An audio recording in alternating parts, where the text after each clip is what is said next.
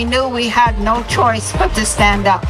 Vous avez du pouvoir. Il faut qu'on agisse maintenant. We have to adopt a different lifestyle.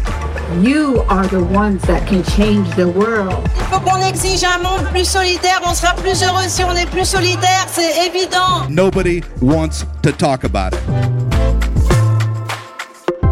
Bienvenue sur les podcasts de la scène Think Tank du festival We Love Green.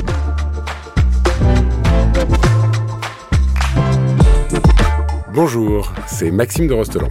En 2023, j'ai participé à la programmation de la scène de conférence du festival We Love Green.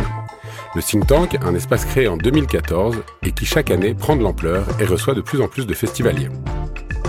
Pour diffuser largement la voix de ses intervenants, de ces penseurs iconoclastes, de ces personnalités militantes et de ces acteurs et actrices du changement, nous avons créé cette série podcast, le think tank We Love Green.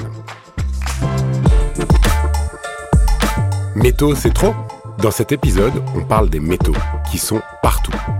Impossible, sans avoir étudié le sujet en profondeur, de cerner les contours de notre dépendance et d'appréhender les impacts gigantesques pour les écosystèmes et pour les populations riveraines des sites d'extraction ou de transformation. Imbriquée dans la matrice de notre modèle de développement, l'industrie minière tire les fils et impose des règles sous les radars à l'ensemble des secteurs d'activité on laisse la parole à Aurore Stéphan, ingénieure géologue minière, spécialiste du sujet, qu'on remercie de ses interventions d'utilité publique. Bonjour à toutes et à tous et merci d'être venus nombreux. Donc euh, aujourd'hui, mon objectif en fait, c'est de vous parler des réalités minières et minérales et des limites de la matérialité euh, par rapport en fait à tout ce qu'on entend sur notre modèle de développement et en particulier de plus en plus sur les questions de, vous entendez beaucoup parler d'énergie renouvelable ou de transition numérique. Donc euh, pour commencer, il faut déjà se rappeler de ce que c'est que la vraie mine. Euh, pas celle dont on a un vague souvenir euh, par rapport au charbon ou par rapport à des petites exploitations qui seraient euh, par exemple sur le continent africain. La vraie mine, c'est d'abord une mine industrielle qui exploite des toutes petites teneurs. Donc vous avez sur la gauche de, cette présentation les teneurs d'exploitation moyennes, c'est-à-dire quand on s'intéresse par exemple au cuivre, eh on exploite à des teneurs qui sont comprises entre 0,3 et 2 c'est pour donner un exemple. Donc ça veut dire que pour chaque tonne de roche extraite, on va récupérer que 3 kilos à 20 kilos de cuivre au total. Et ça, eh bien en fait, c'est valable pour la plupart des métaux. Donc quand vous entendez parler de métaux rares, eh bien dites-vous en fait que la plupart finalement des métaux sont rares. Il n'y a que 5 exceptions l'aluminium, le fer, le magnésium, le manganèse et le titane. Mais sinon, en fait, la plupart des métaux, on les exploite à des très très très petites teneurs voire même encore au-delà. Par exemple, pour les métaux précieux, vous avez peut-être entendu parler de l'or, de l'argent, du platine, du palladium. C'est des teneurs qui sont de l'ordre du gramme par tonne. Donc pour chaque tonne de roche extraite, on sortira deux, alors 1 gramme en moyenne pour l'or, 5 à 15 grammes pour euh, les, les platinoïdes, donc platine et palladium. Et pourquoi on en est là? Vous voyez au centre, vous avez une représentation de minerais réels. Voilà ce qu'on exploite dans la mine à l'international. En haut, au centre, vous avez une image où vous voyez un patchwork avec des grains verts, des grains jaunes, des grains blancs, et au centre, vous avez un petit grain blanc. Eh bien, en fait, vous avez en face de vous un vrai minerai. C'est un minerai de tungstène et de molybdène. Bon, c'est des métaux euh, qui sont extrêmement importants pour l'industrie. Et le petit grain blanc dont je vous parlais, c'est à l'intérieur de ce grain que se trouve le tungstène. Donc ça vous montre en fait la difficulté qu'on va avoir à récupérer le tungstène. La première étape, ça va être de récupérer tous les petits, brins, les petits grains blancs crème. Et ensuite, dans un deuxième temps, bah, il faudra récupérer le tungstène à l'intérieur du grain. Et pourquoi je vous en parle? Parce que forcément, vous vous doutez que pour faire tout ce travail, ça va demander énormément d'eau, énormément d'énergie, énormément d'équipement. Et c'est ce qui fait l'une des grandes particularités de l'industrie minière par rapport aux autres industries. Et le dernier diagramme que vous voyez à droite, il a l'air un peu obscur. En fait, il ne faut pas le regarder dans le détail, il faut juste regarder vite fait. Ce qui compte ici, c'est qu'on vous montre en fait que pour un métal, eh bien, vous avez plein de métaux associés. C'est-à-dire que quand j'exploite une mine d'or, eh bien, en général, je relargue aussi dans l'environnement de l'arsenic, de l'antimoine et tout un cortège de substances. Et c'est ça qui va être particulièrement problématique dans l'industrie minière. Alors, si on prend un petit peu de recul sur toute la chaîne et qu'on se place par exemple avec le cas du cuivre, on va prendre celui-là parce que c'est un métal qu'on utilise beaucoup, puis c'est un métal qu'on connaît assez bien finalement. Donc en fait, si on reprend la chaîne depuis le départ, donc d'abord on extrait le minerai. Donc tout à gauche, vous avez un minerai qui est composé du minerai de cuivre. Hein. Vous voyez ce petit grain doré là? C'est ces petits grains-là qu'il va falloir aller chercher, qui sont de l'ordre du millimètre. Donc on va commencer par ça, on va extraire tout ça. Et ensuite, vous voyez, la deuxième étape, c'est la concentration. On va séparer les grains blancs, les grains gris, les grains dorés, les grains blancs, les grains gris, les grains dorés, etc. Pour ce faire, qu'est-ce qu'on va faire? Ben, On va broyer. Et après, on va pas le faire à la main, on s'entend, on va le faire avec des réactifs chimiques. Et là, pour l'instant, vous avez que des grains qui contiennent du cuivre, mais vous n'avez toujours pas de cuivre métal. Donc il faut passer à la troisième étape que vous voyez au centre ici. C'est ce qu'on appelle l'extraction, la métallurgie. Peut-être que certains ont déjà entendu ce terme. Moi, j'ai que des grains dorés. Donc la troisième étape, c'est qu'il va falloir que j'aille chercher le cuivre à l'intérieur du grain doré, ce qui va nous demander encore du travail. Donc ça, en général, c'est fait dans des fonderies pour le cuivre. Le principe est simple. Hein. Vous mettez le minerai dans un four, vous brûlez, le soufre s'évapore et vous récupérez un cuivre noir. Vous le voyez ici, c'est ce qu'on appelle le blister. Et là, pour l'instant, bah, j'ai un cuivre un peu grossier qui est entre 98 et 99,5% de cuivre. C'est toujours pas du cuivre qui est utilisable pour l'industrie. Donc, on va faire la quatrième étape. C'est ce qu'on appelle le raffinage. Raffinage, c'est tout simple, c'est vous retirer les impuretés. Enfin, tout simple, on s'entend. Le principe est simple et on va retirer les impuretés pour faire un cuivre qui va être de très bonne qualité cette fois-ci à 99,9 et c'est ce cuivre-là sous forme de cathode, vous voyez ces grandes plaques là à l'écran, c'est ce cuivre-là qui va repartir dans des usines pour faire des fils, des câbles, des plaques, des billes et ensuite c'est ça qui va permettre de faire des composants, etc.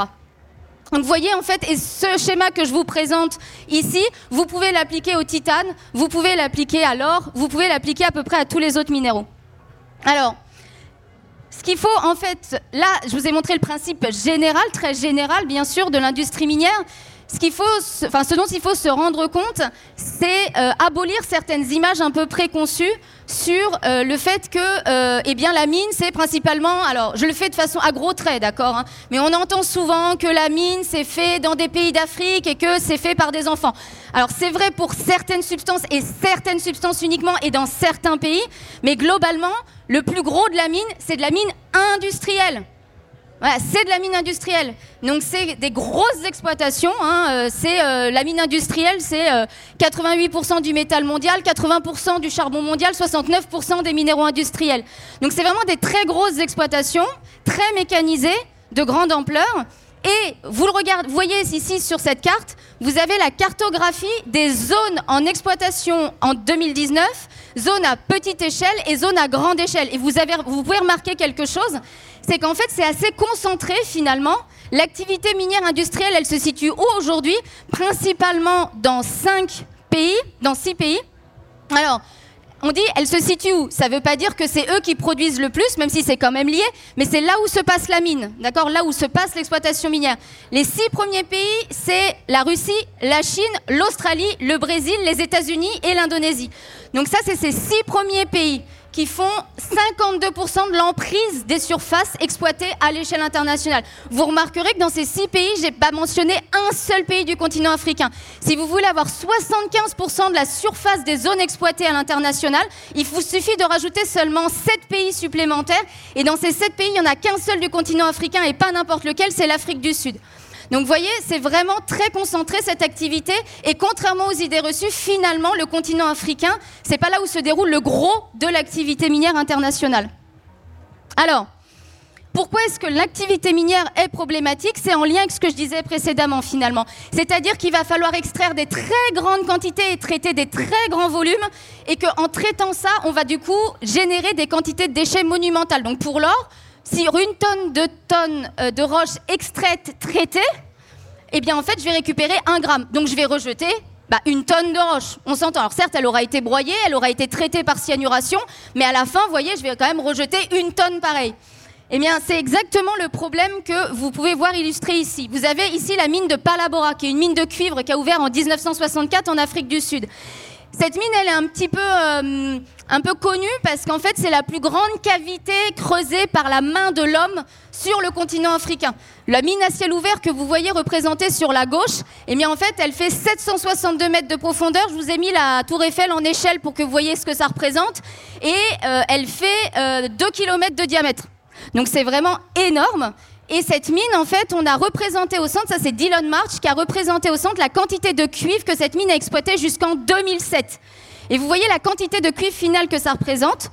Et à droite, vous avez en fait, en, en contourage blanc, vous avez en fait la représentation de l'emprise des déchets miniers associés. Et vous voyez cette petite boule. Alors bien sûr, on ne peut pas comparer des surfaces et des volumes, mais quand même. Donc ça vous donne un ordre de grandeur de la quantité de déchets solides qui sont générés. Et c'est pas pour rien qu'on sait aujourd'hui que l'industrie minière est le premier producteur industriel de déchets solides, liquides et gazeux. Alors je vais vous donner un autre exemple d'un pays qui est pas si loin de chez nous. Vous avez ici la mine de cuivre, toujours, c'est une mine de cuivre, c'est la mine de Rosia Poieni, qui se trouve dans les monts Apuseni en Roumanie. Elle a ouvert en 1983 et à partir de 1986, l'exploitant ne savait pas quoi faire de ces fameux déchets, ce qu'on appelle les résidus. Et donc, en fait, il a commencé à procéder au déversement des résidus dans les vallées environnantes. À partir de 1986, il a commencé à faire le déversement dans la vallée de Djamana, que vous voyez, le village de Djamana, en haut à droite, avant que les résidus soient amenés dans le fond de vallon. Aujourd'hui, vous n'arrivez plus qu'à détecter le haut du clocher. Vous le voyez en bas à droite? Voilà, l'ensemble de la vallée a été rempli de déchets miniers et vous avez en fait sur la gauche la surface que ça représente. En fait, le principe euh, que vous voyez là, c'est un principe qu'on applique tout le temps, c'est-à-dire qu'on va chercher des fonds de vallon, des cavités naturelles qu'on va fermer comme un barrage hydroélectrique, sauf que ce ne sera pas la même structure de confinement, et on va mettre les bouts de tous nos déchets miniers derrière, ce qu'on appelle un parc, un parc à résidus. Alors, ça c'est pour un exemple mais vous pouvez aller, euh, on peut prendre d'autres substances, et notamment une substance dont on parle relativement peu, uniquement par rapport au, profit qu'on en tire, c'est l'uranium. Euh, l'uranium, ça se mine. Hein, euh, on, on, a besoin d'exploitation minière. Vous avez ici un exemple d'une mine au Niger qui est exploitée depuis les années 70-80. Regardez l'emprise des stériles, donc des, déchets qui sont liés à plutôt la partie d'exploitation. Hein, là, on n'a pas encore fait le traitement. C'est en haut, ça fait 32 km. C'est gigantesque. Et ces déchets, ils ont été posés dans le désert. Alors récemment, il y a la CRIRAT, peut-être que certains ont entendu parler de cette association. C'est la commission de recherche et d'information indépendante sur la radioactivité qui a encore publié un document, puisque depuis 2003, avec Greenpeace et l'association Sherpa aussi, ils étudient ce site, parce que les déchets ont simplement été déposés dans le désert. Donc ils sont bien sûr soumis à des vents importants, et il n'y a pas eu d'autre forme de procès, donc il n'y a pas eu de système de confinement. Donc on sait que tous ces déchets que vous voyez là à l'écran sont soumis à effectivement l'envol de poussière pour commencer, et ensuite ils sont aussi s'infiltrent à, la faveur des différents épisodes quand il pleut dans les eaux euh, souterraines. Et cette contamination actuellement, elle menace 100 000 personnes dans la région. donc les deux villes que vous voyez, donc la ville d'Akokan et la ville de Harlit. Donc c'est vraiment des quantités de déchets qui sont majeures et des problématiques euh, absolument incroyables. Un autre exemple ici, pour vous montrer un petit peu euh, à quel point les milieux, là je vous ai beaucoup parlé des sols et des déchets, euh, on parle beaucoup du nickel parce que on parle des batteries au nickel, manganèse, cobalt pour ceux qu'on a entendu parler dans les batteries. Euh, en l'occurrence, en fait, le premier producteur de nickel et de palladium au monde, c'est lui, c'est Norilsk, qui se trouve en Russie. Et vous avez ici, en fait, la, la, situation de ce site, c'est un immense, immense complexe. Pour être premier producteur mondial de nickel et de palladium, faut être gros. Et en fait, c'est un immense complexe. Et comme vous vous souvenez le schéma que je vous montrais, on commence par traiter, puis après on fond, etc., etc.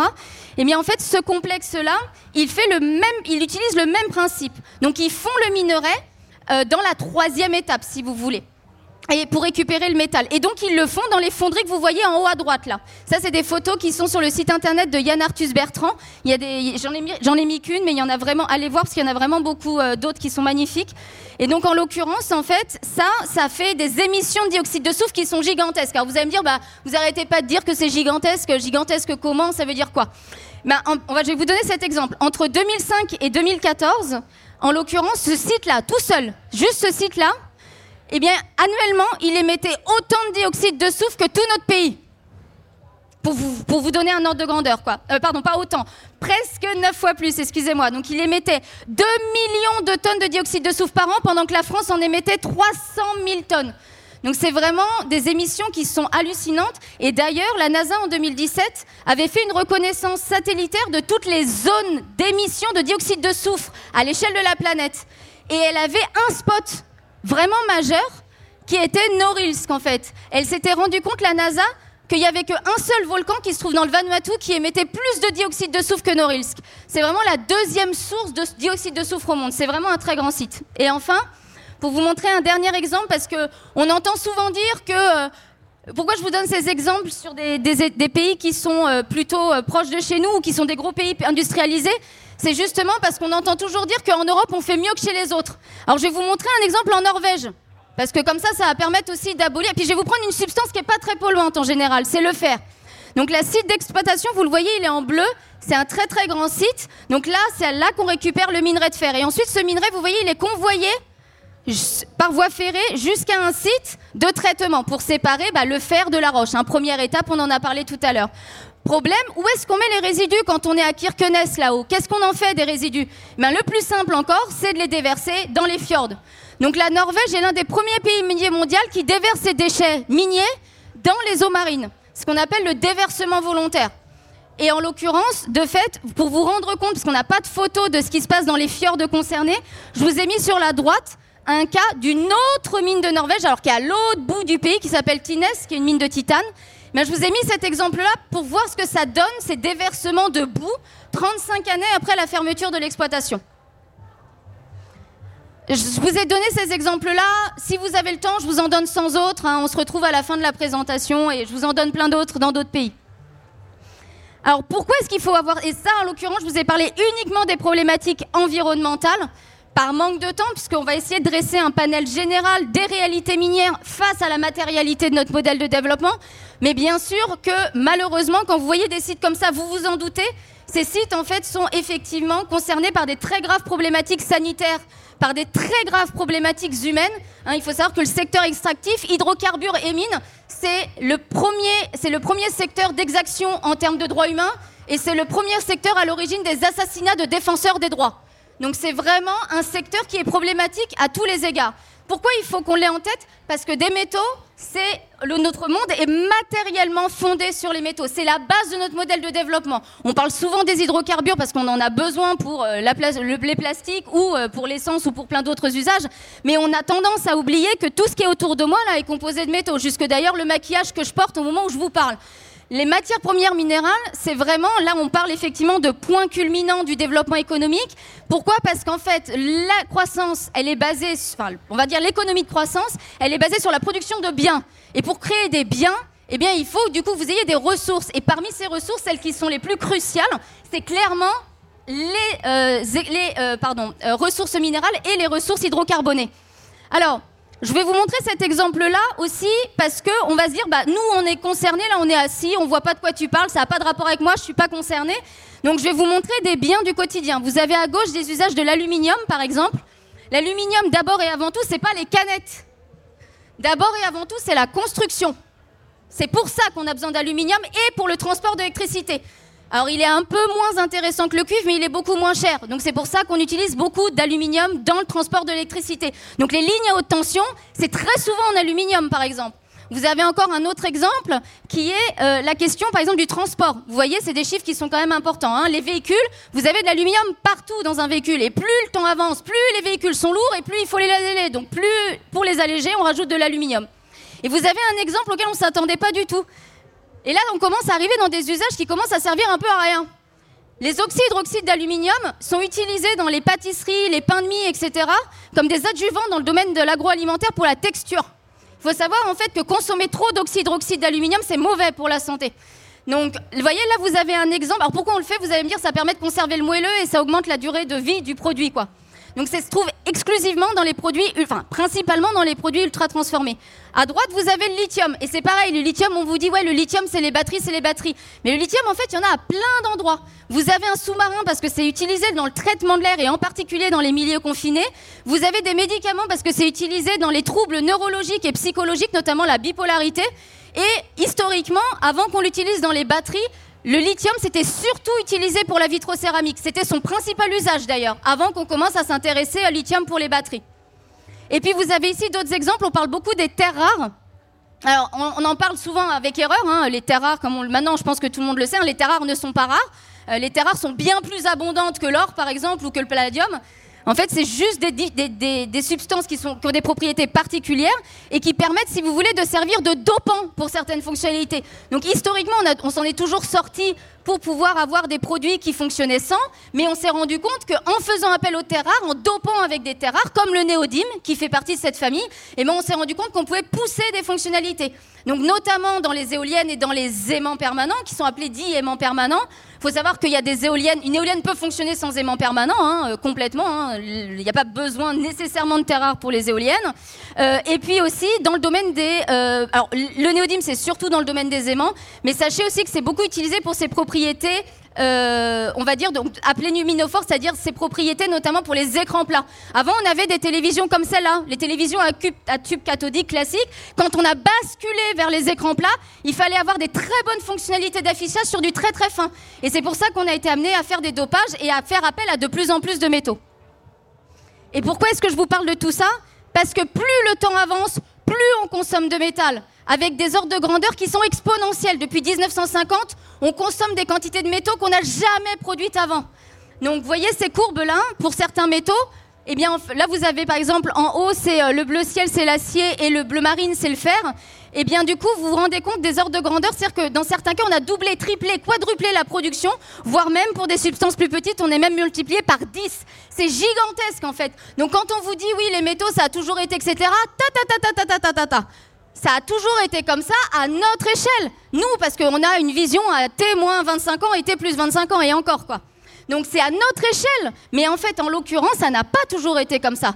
Et en fait, effectivement, ça a été non seulement en quantité, mais aussi en qualité. C'est-à-dire que plus le temps avance, comme je vous expliquais avec les écrans LCD, il faut qu'il y ait toujours des performances nouvelles. Il faut qu'en fait un dispositif fasse tout, il soit fin, il soit très performant, il capte les ongles, il connecte, il machin, il parle avec un autre dispositif. Et en faisant ça, on fait appel à des quantités de métaux toujours plus importantes. Vous avez ici, depuis l'Antiquité, le nombre de métaux qu'on utilise. Donc vous voyez, on a multiplié par, à peu près 3, on va dire, bon, allez, 2,5 à la louche. On a, en, deux, en 20 siècles, on a multiplié par 2,5 le nombre de métaux dont on avait besoin pour faire nos biens du quotidien. Et en deux siècles seulement, on a remultiplié par quasiment le même chiffre. Donc en fait, c'est pas seulement une, pas uniquement une question de quantité, c'est aussi une question de qualité. Et ça va poser un problème parce que plus vous rajoutez de métaux, moins ça va être recyclable. Vous avez ici la composition moyenne d'un téléphone portable qui a été établie par mon association, donc l'association que je représente aujourd'hui, qui s'appelle Systext. Vous avez ici la quantité moyenne de métaux. Il y a 52 substances différentes pour 61 occurrences en tout. Quoi. Et ça, c'est moyen, c'est-à-dire que c'est pas l'image de tous les téléphones que vous avez, on s'entend. quoi. Donc ça, quand ça arrive en déchets, je vais vous dire un truc, eh ben, c'est quasiment inrecyclable. Euh, il n'y a pas si longtemps, avec Systex, on était avec des recycleurs. Ils recyclent ce que vous avez à droite, c'est-à-dire des cartes électroniques. Mais les cartes électroniques, même si vous allez les prendre, que vous les mettez dans le bon petit endroit, dans votre magasin préféré de recyclage, eh bien, une fois que ça arrive chez les recycleurs, ils vont pas avoir la possibilité de tout récupérer. C'est trop petit. C'est trop petit, ça demanderait trop d'énergie, trop d'efforts pour aller récupérer les métaux. Donc éventuellement, ce qu'on peut faire, c'est, bon, à la limite, on dissout tout, on récupère les métaux précieux parce que ça, ça paye. Et le reste, allez hop, à la benne, roulez jeunesse. Donc il faut vraiment qu'on ait ça en tête et c'est aussi valable pour un des exemples que je prends souvent, la question des ampoules. Les ampoules, c'est extrêmement mal recyclé. Pire encore, la plupart, on estime qu'à peu près 10% des déchets d'équipements électriques et électroniques aujourd'hui qui sont jetés par vous, par moi et par tous les autres. Jetés où? Dans votre poubelle. C'est une aberration, quoi. C'est vraiment une aberration. Alors c'est une aberration parce qu'en fait on crée des objets qui ne sont même pas recyclables, c'est-à-dire que même si on mettait énormément d'énergie, on n'arriverait pas à les recycler. Et c'est une aberration parce que du coup, effectivement, eh ben on jette et on jette de plus en plus de déchets. Alors déjà, on s'équipe plus, donc on jette plus, forcément. Hein, euh, aujourd'hui, on peut être avec à 10, 20, 30 appareils chez soi. Et en l'occurrence, donc non seulement on s'en procure plus, on les change plus rapidement pour des raisons qui sont parfois assez obscures puisque le dispositif continue à fonctionner. Et une fois qu'on les a jetés, on compte sur le fait que ce sera recyclé. Sauf que les filières, elles ne suivent pas.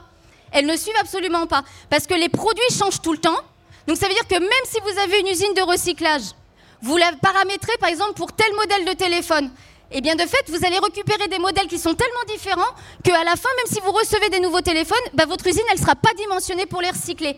Et ça, les recycleurs en Europe et à l'international, ils alertent de plus en plus en disant attention à ce que vous concevez, parce que vous concevez des produits qui, sont, qui changent tout le temps. Et donc nous, ben dans nos usines, on peut même pas les recycler parce que ça change trop vite et nos usines ne sont pas dimensionnées pour voilà, prendre en charge ce type de dispositif. Et à droite, vous avez, alors c'est un tableau de Mendeleïev, c'est la liste, enfin c'est un extrait, c'est la liste des substances qui sont connues, euh, enfin voilà, les listes des éléments qui sont connus.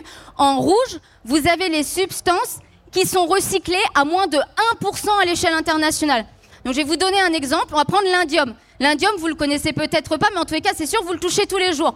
L'indium, c'est utilisé dans les oxydes d'étain indium. Ces oxydes d'étain indium, c'est eux qui permettent la conductivité entre le doigt et l'écran lorsque vous avez un écran tactile, notamment. C'est très utilisé aussi dans les écrans LCD.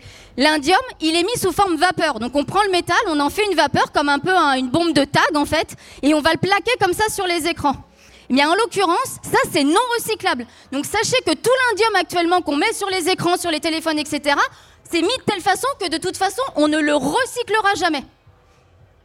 Et enfin, du coup, si on prend de la hauteur par rapport à toutes les substances du coup qu'on génère, enfin qu'on utilise et ensuite qu'on génère, ce diagramme il a l'air compliqué, mais en fait il peut se simplifier. On va regarder à gauche. À gauche, on se rend compte que chaque année, donc ça c'est des chiffres de 2022, le monde consomme 100 milliards de tonnes de matière, à peu près 50 milliards de tonnes de minéraux, principalement du sable pour les bétons, pour la construction. Et puis ensuite, vous avez en dessous, vous avez à peu près un tiers, enfin un quart de métaux. Ensuite, vous avez du pétrole et des hydrocarbures. Et en dessous, vous avez la biomasse. Et quand on regarde à la fin, donc de l'autre côté à droite, une fois que c'est passé dans l'économie, que ça a produit, etc., en haut, vous avez à peu près, enfin, les deux premières lignes du haut, c'est à peu près un tiers. Un tiers va être soit dispersé, soit émis. C'est-à-dire que c'est perdu pour perdu dans l'environnement. C'est pas que c'est jeté, c'est que c'est perdu. D'accord? Perdu. C'est on ne pourra pas récupérer cette matière. Un tiers de la matière est perdu. Un tiers de la matière, elle est stockée, bah forcément, puisque j'ai produit euh, un téléphone, un ordinateur, euh, une plaque vitrocéramique, une voiture, euh, que sais-je encore, un tube de fond de teint, voilà. Donc ça, c'est le tiers qui est stocké dans l'économie, de fait. Et ensuite, vous avez un tiers qui est jeté. Quand vous regardez à l'intérieur du tiers qui est jeté, en 2023, il n'y en a que 7% qui repartent dans les ressources. Donc quand on vous parle d'économie circulaire, c'est quand même un petit peu gonflé quand on sait que 7% de la matière, elle va recirculer derrière. On est d'accord donc il n'y a pas de circularité aujourd'hui parce qu'on ne fait pas d'objets recyclables, parce qu'on consomme énormément de produits qu'on jette à la va que je te la pousse, et parce que derrière on n'a pas des filières qui sont en capacité de supporter la charge et qui ne sont pas dimensionnées pour et qui ne sont même pas aidées pour pouvoir faire leur boulot. Et à cela, donc vous voyez, ça c'est l'actuel. Pour l'instant, je ne vous ai pas parlé des plans de transition. Et à cela, du coup, s'ajoute, du coup, les plans de transition, les fameux dont tout le monde parle en disant les pauvres, on diabolise, quitte, euh, alors, euh, quitte on diabolise euh, les, éoliennes, quitte on diabolise les, panneaux photovoltaïques, etc. Bon. Alors, ce qu'il faut avoir en tête par rapport aux plans de transition qui sont actuellement annoncés, d'accord, qui commencent à être mis en œuvre, mais qui ne sont pas encore véritablement hein, mis en œuvre, ça démarre tout juste, c'est au départ, c'était l'Agence internationale de l'énergie qui a fait expliquer que pour assurer la transition énergétique, donc les fameux, certains ont entendu parler, les fameuses émissions net zéro à l'horizon 2050, quoi, ces fameuses émissions, en fait, ils ont dit, ben, on va déployer un ensemble de dispositifs qui vont nous permettre de réduire les émissions de gaz à effet de serre. Parmi ces dispositifs, il y avait un certain nombre de technologies. En haut à gauche, vous avez de fait euh, les grands dispositifs. Donc le vert, euh, c'est euh, les panneaux photovoltaïques. Le bleu ciel, c'est les éoliennes. Le, le bleu foncé, c'est les véhicules électriques. Et le rouge, c'est les réseaux électriques. pardon, le bleu foncé c'est les réseaux électriques et le rouge c'est les véhicules électriques. Donc je vous donne les chiffres parce que vous les voyez pas forcément bien. Ce qu'a dit l'Agence internationale de l'énergie, c'est qu'il faut multiplier par 3, donc par rapport à ce qu'on a déjà, hein, et on est bien équipé. Il hein. faut multiplier par 3 à l'échelle internationale. Vous voyez hein, cette euh, courbe qui monte euh, là-haut avec un 3 là. Il faut multiplier par 3 euh, les, donc les panneaux photovoltaïques, l'éolien et les réseaux électriques, puisqu'on a tendance un tout petit peu à oublier que pour connecter entre tous ces dispositifs qui vont arriver, il va bien falloir réseauter tout ça avec des bornes, des transformateurs, des points, etc., des lignes électriques au-dessus, en dessous, partout et il fallait multiplier par 25 le nombre de véhicules électriques vendus. Donc forcément, ça a des implications. À l'échelle européenne, si on regarde donc ces scénarios à l'échelle européenne, on a la figure que vous avez en bas à gauche et celle de droite. Donc vous avez du coup deux diagrammes, un à gauche et un à droite ici. Donc qu'est-ce qu'il faut retenir de ces diagrammes en fait? Si on les applique à l'échelle européenne, il y a donc deux possibilités. donc deux scénarios possibles. Soit les États continuent à faire ce qu'ils ont dit qu'ils feraient. C'est ce qu'on appelle le scénario des politiques déclarées, les STEPS. Donc c'est-à-dire qu'on va supposer de dire, bah, la France, elle a pris des engagements et elle va respecter uniquement ces engagements-là. Si on fait ça, on va obtenir une première quantité de métal qui va être nécessaire pour alimenter les véhicules électriques, les photovoltaïques, etc. On va faire un deuxième scénario, plus optimiste celui-là. C'est celui qui est mis en avant, bien sûr, par l'Agence internationale de l'énergie. C'est qu'on va partir du principe plutôt qu'on va euh, atteindre les objectifs du net zéro. Donc soit à l'horizon 2050, soit à l'horizon 2060 pour certains pays, ou plus tard en 2070 pour les autres. Et on va regarder ce que ça donne. Ça veut dire que par rapport à 2020, ce que l'Agence internationale de l'énergie vous dit, c'est qu'il faut multiplier par deux la quantité de métaux pour atteindre ces objectifs qui sont produits. Vous avez vu les courbes que je vous ai montrées. Vous avez vu l'exploitation minière actuelle. Tous les exemples que je vous ai montrés là, c'est des mines en exploitation. Hein, je ne vais pas aller vous chercher des exemples de 1910. Donc vous avez vu ça? Eh bien, il faut faire tout ce que je vous ai montré avant, que multiplie 2. À cela, vous rajoutez du coup un deuxième enjeu, c'est du coup qu'est-ce qui va être nécessaire pour la transition énergétique par rapport aux différentes technologies? Et c'est là qu'en fait le diagramme il prend toute son importance, celui de droite. Donc si encore une fois je me place dans le scénario allez qu'on va appeler entre nous optimiste, vous avez en bas à droite ça ce diagramme avec les trois histogrammes. Et à droite, vous avez l'année 2050. À cet horizon-là, vous voyez une grosse part qui est bleue là. Bleu euh, bleu canard, c'est ça qu'on dit non? Bleu turquoise, merci. Bleu turquoise. Eh bien en l'occurrence, vous voyez ce gros bloc là, c'est la quantité, donc parmi tous ceux dont on a besoin, là c'est 80 millions de tonnes de métaux dont on a besoin, c'est la part des véhicules électriques. Ensuite, vous avez les réseaux électriques, puis après vous avez le photovoltaïque, et après dans les toutes petites lignes qu'on voit pas du tout, ça représente que 5%, c'est le géothermique, les centrales solaires thermiques, le nucléaire, euh, l'éolien, les barrages hydroélectriques, etc. Après, vous avez vu les huit autres technologies qui ont été étudiées. Donc, en fait, c'est pour vous montrer quoi avec ce diagramme? L'association que je représente n'est pas opposée aux véhicules électriques. Euh, c'est pas le problème. Le problème, c'est de partir du principe qu'on peut prendre un parc automobile qui est déjà gigantesque et qu'on va complètement le transformer en électrique. Donc ça, c'est un énorme problème. Parce que faire ça, là, on n'est qu'au début. Hein, les, prévisions à l'horizon 2050, là, vous n'avez pas transformé tout le parc. Et il faut déjà des quantités de métaux qui sont gigantesques, mais vraiment gigantesques. Et donc, si on veut le prendre non plus en quantité de métaux, total, mais par exemple par substance, ben, par exemple, les mêmes scénarios vous disent qu'il faut multiplier par 21 la quantité de lithium, il faut multiplier par 4 la quantité de cobalt, ou encore il faut multiplier par 4 la quantité de dysprosium. On a déjà des tensions qui sont gigantesques sur la mine. Je vous en ai montré, j'en ai donné qu'un tout bref aperçu au début. En plus de ça, on avait déjà, au regard des scénarios que je vous ai présentés précédemment, où on avait ces courbes exponentielles, on avait déjà une tension énorme. Il y avait plein d'observateurs, dont mon association, qui disaient qu'il faut réduire la consommation métallique. Parce que plus on consomme de métaux, plus ça va avoir des impacts graves, d'autant qu'on produit des objets, des biens, qui ne sont pas recyclables, donc pour lesquels on ne peut pas garantir la circularité. Et là, on vous dit, bah, c'est pas grave, hop, euh, bon, bah, on s'en fout de ce que vous avez dit, on multiplie ça par 4.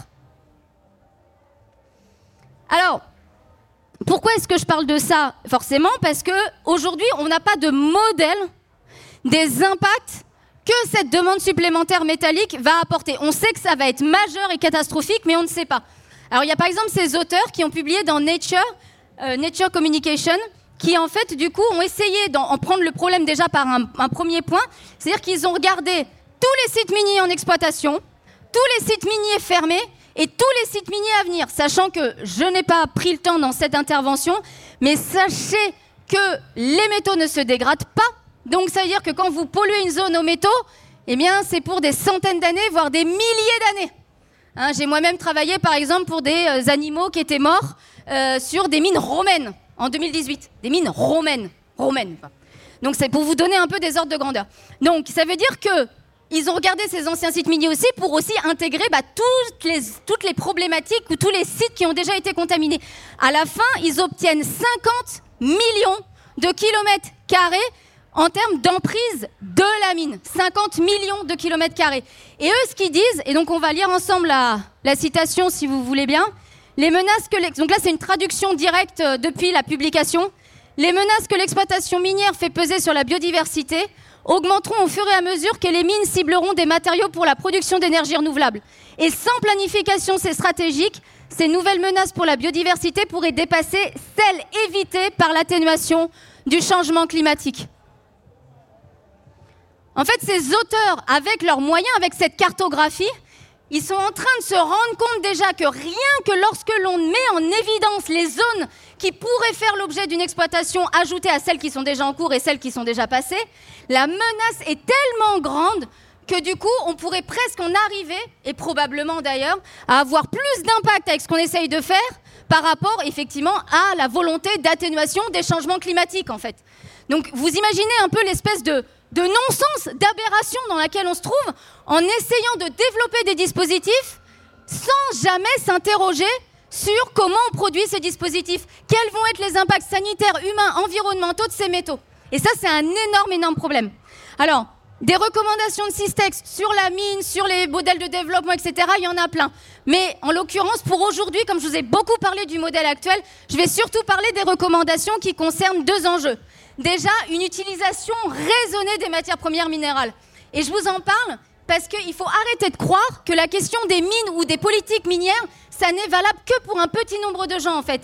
Si c'était le cas, eh ben, en fait, c'est pas le cas parce que tout le monde utilise du métal, donc tout le monde peut agir sur les questions métalliques. Alors comment? La première chose, c'est tous les gens qui sont ici, qui sont ailleurs, que vous connaissez, qui sont dans votre entourage.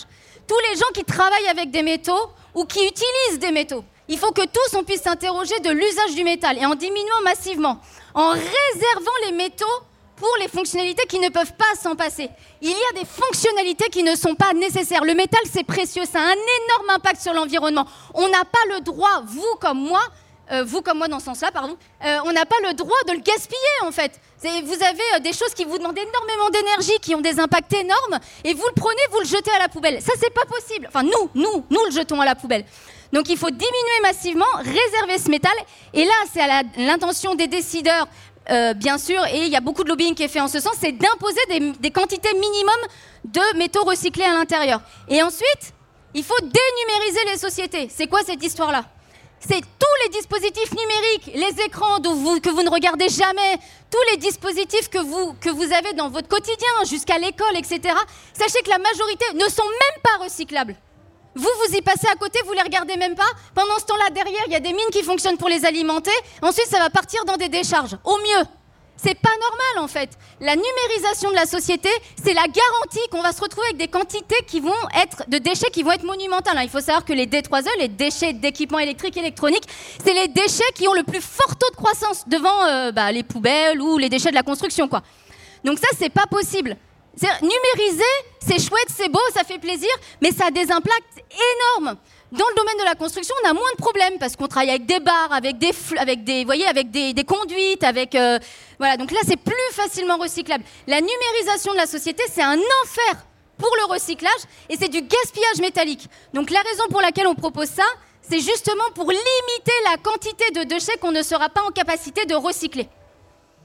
Ensuite, du coup, bah, qu'est-ce qu'on fait par rapport à cette histoire de circularité métallique? Déjà, quand on dit développer des conceptions véritablement sobres, quand on parle de low-tech, vous avez probablement certains d'entre vous entendu parler, c'est pas une vue de l'esprit quoi. C'est quand vous passez d'un modèle à l'autre, parfois il y a 5, 10, 15 métaux en plus, simplement pour passer par exemple de la 4G à la 5G, ou pour avoir une vidéo qui prend je sais pas combien de cas en plus, parce que finalement vous avez une meilleure résolution. Donc tous ces, sauts technologiques, ils ont des implications importantes. Donc quand on parle de low-tech, c'est pas une petite affaire, c'est garantir les fonctionnalités minimum dont on a besoin sans trop avoir besoin de, métaux. Donc, effectivement, quand on dit pareil, quand on dit qu'il faut rendre les objets non obsolescents, typiquement, je pense par exemple au software. Quand on crée des logiciels, des applications qui pompent toute votre énergie, sachez que la matière qui est nécessaire, elle va être usée parce que vous avez trop de charges, vous avez trop de photos, vous avez trop d'applications. Mais ça, c'est fait exprès, vous inquiétez pas. Comme ça, vous allez très vite, bah, voyez, euh, comment dirais-je, euh, épuiser, si vous voulez, la matière ou le composant, etc. Et qu'est-ce que vous allez faire? Eh ben, Vous allez en racheter un autre, forcément. Donc tout ce qui est... Il y a aussi une notion de sobriété, et ça, il y a énormément d'associations qui en parlent dans le domaine de la sobriété par rapport aux applications, sinon on les use trop vite. Et puis enfin, contraindre réellement la gestion des produits en fin de vie. Vous, comme moi, on le sait tous en fait. Aujourd'hui, on peut faire absolument ce qu'on veut avec des produits en fin de vie, que ce soit un frigo, un four, euh, de la vaisselle, des ampoules, euh, du maquillage. Vous pouvez tout prendre et mettre à la benne.